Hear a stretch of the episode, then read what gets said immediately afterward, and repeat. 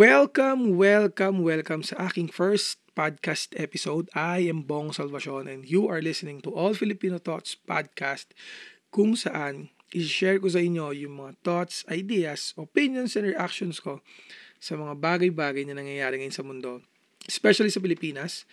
Pero bago ako mag-umpisa, gusto ko muna sabihin na available din ang podcast na to as a video sa YouTube. Go check out my channel, youtube.com slash bongsalvacion. Again, that's youtube.com slash bongsalvacion. Sa mga nanonood ngayon sa YouTube, rock and roll sa inyo. Salamat sa panonood.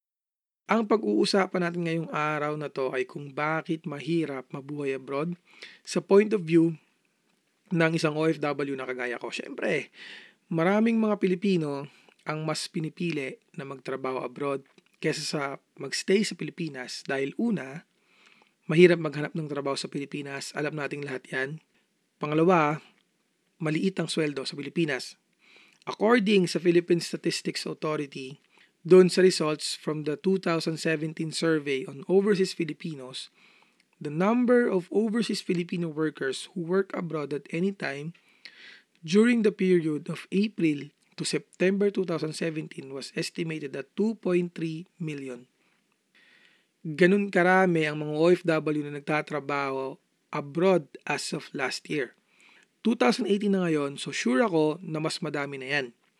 And sure ako na mas magiging madami pa din yan sa mga susunod pang taon. Pero syempre, may mga misconception sa pagtatrabaho abroad. Una, ay mahirap maghanap ng trabaho abroad. Kung mahirap maghanap ng trabaho sa Pilipinas, mas lalo naman abroad. Not unless naka-direct hire ka na pagdating mo sa bansa na pupuntahan mo, naghihintay yung trabaho sa'yo.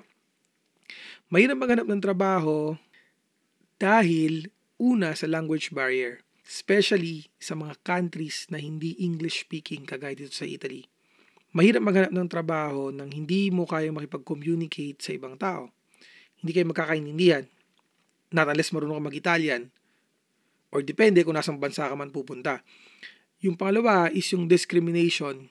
Overseas, wala silang pakialam kung ano yung natapos mo nung college ka.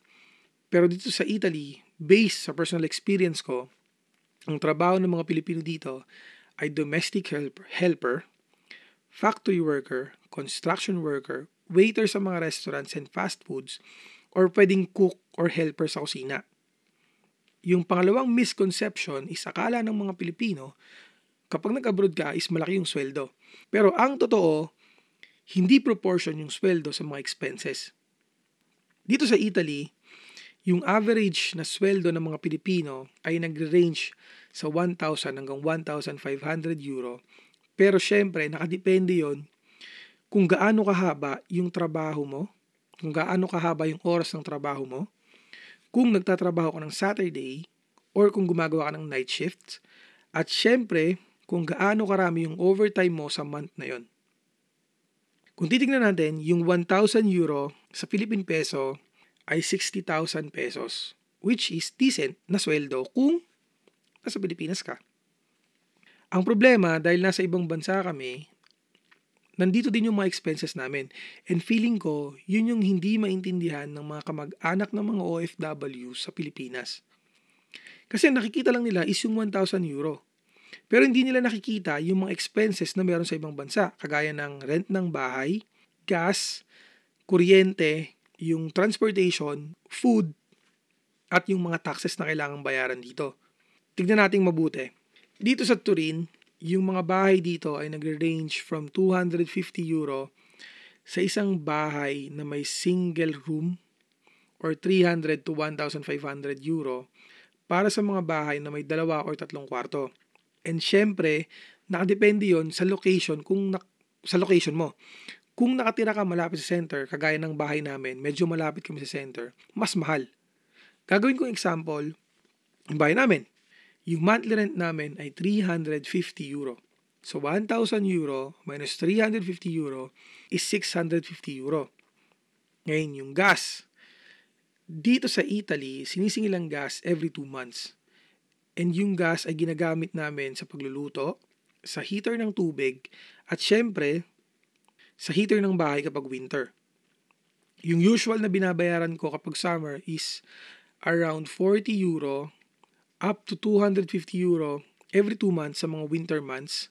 So from December hanggang mid-March, expected na bukas yung heater namin 12 to 14 hours a day.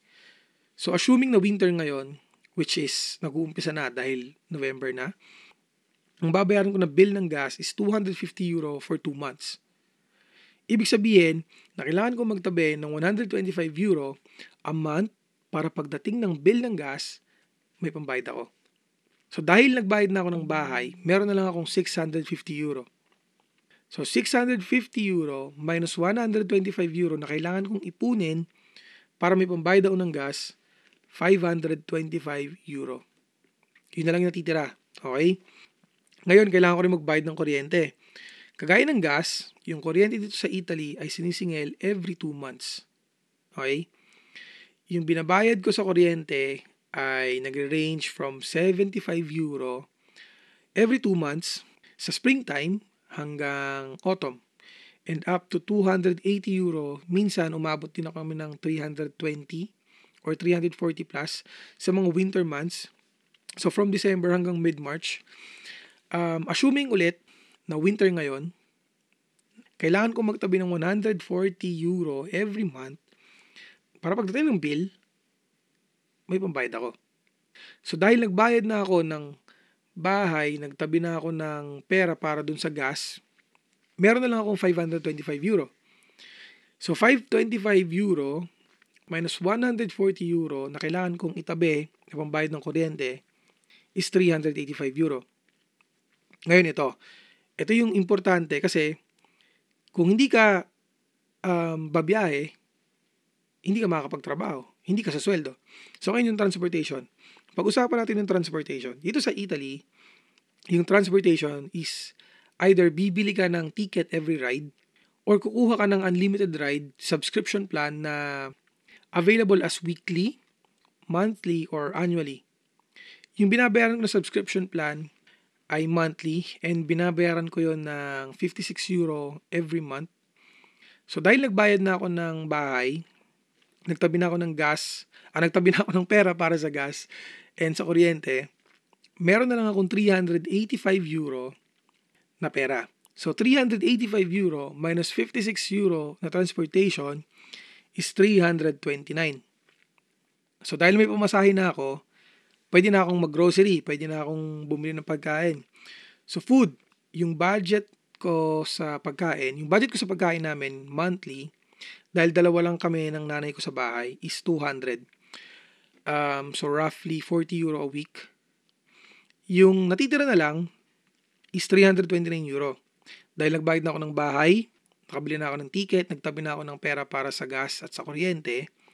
Kaya 329 euro minus 200 euro ng groceries is 129 euro. Okay, so, so 1,000 euro na sweldo, 129 na lang natitira sa akin. So taxes. Dito sa Italy, lahat may tax, as in lahat. Nagbabayad kami ng tax para sa panonood ng TV or sa channel na hindi naman namin pinapanood. Pero buti na lang, um, binago nila yon and sinisingil na, sinisingil na ngayon yon kasama ng bill ng kuryente. Pero, may mga ibang taxes pa rin kami na binabayaran, kagaya ng tax ng basura, which is sinisingil annually. And nakadepende yon sa laki ng bahay. So, assuming na magbabayad din ako ngayong buwan ng, ng tax ng basura, which is pwede mong bayaran in 2 gives, so um, 45 euro. So, 45 euro yung babayaran ko ngayong buwan kasi pwede kong bayaran ng 2 gives. So 129 euro na natitira sa sweldo ko minus 45 euro ng tax ng basura is 84 euro. So sa 1,000 euro ko, meron na lang akong 84 euro na natitira ngayong buwan. Buti na lang, wala akong pamilya na kailangan kong buhayin sa Pilipinas. Kasi kung meron, hindi ko alam kung ano pa yung ipapadala ko. Kasi yung 84 euro is 5,200 pesos. And sure ako na hindi naabot para sa one month na grocery. Kaya sa lahat ng mga OFW na nakikinig ngayon o nanonood ngayon, mga sir, mga ma'am, Saludo po ako sa inyo kasi hindi ko alam kung paano pa kayo nakakapagpadala ng pera sa Pilipinas na obviously wala namang natitira sa inyo. Hindi ko alam na ganun kahirap okay, mabuhay abroad. As in, um, nung, nung nire-research ko to, nung pinag-aaralan ko, nagulat ako na ganun kahirap yung buhay abroad. As in, wala talagang matitira sa yung pera. As in, wala. Sa mga nakikinig ngayon o nanonood, hindi ko sinasabi na wag na kayong mag-abroad. Ang gusto ko lang ay malaman nyo yung totoong nangyayari paglabas ng Pilipinas. Kasi ito yung mga bagay na hindi na, na hindi alam ng maraming mga Pilipino eh. Kasama na ako doon. Kasi nung nasa Pilipinas ako, hindi naman ako kwento sa akin ng nanay ko na mahirap pala yung buhay dito. Naintindihan, naintindihan ko lang lahat yon nung dumating ako dito sa Italy noong 2004 and nag-umpisa akong magtrabaho. Sa lahat ng mga Pilipino na gustong mag-abroad, gusto ko lang malaman nyo na hindi lang yung loneliness ang magiging problema once na nag-abroad ka. Kasi yung buhay abroad, kagaya ng mga pinag-usapan natin kanina, kagaya ng mga sinabi ko, yung mga expenses, is hindi madali. Imagine na kung magkakasakit ka, walang pwedeng mag-alaga sa'yo kasi yung pamilya mo isa sa Pilipinas. Tapos yung last na pera mo na dapat pambibili mo ng gamot is kailangan mo pang ipadala kasi may binubuhay kang pamilya. So ganun kahirap mabuhay abroad. Sa mga Pilipino na may nanay, tatay, ate, kuya, tita, tito na nasa ibang bansa, bago ka humingi ng pera, or bago mo gastusin yung pera na pinadala sa'yo. Gusto kong isipin mo yung hirap at sacrifices na ginagawa nila maipadala lang yung pera na yan. Kasi sure ako na kung ilalagay mo yung sarili mo sa, sa sitwasyon nila, hindi mo yun kakayanin. Gusto ko magpasalamat sa pakikinig at panonood ng podcast episode na to. Kung meron kang gustong idagdag tungkol sa topic na to, or kung meron kang comment, comments and suggestions, isulat mo lang sa comment box sa baba. Kung meron kang naiisip na topic or idea na gusto mo na pag-usapan natin sa mga susunod na episodes, I am on Twitter at Bong Salvacion. Um, sa susunod na episode, ang pag-uusapan natin ay kung bakit kailangan magbago ng mga Pilipino. Kung nagustuhan mo ang episode na to, feel free to subscribe, like, and share. Again, I am Bong Salvacion and this is All Filipino Thoughts Podcast. See you sa susunod na episode. Rock and roll!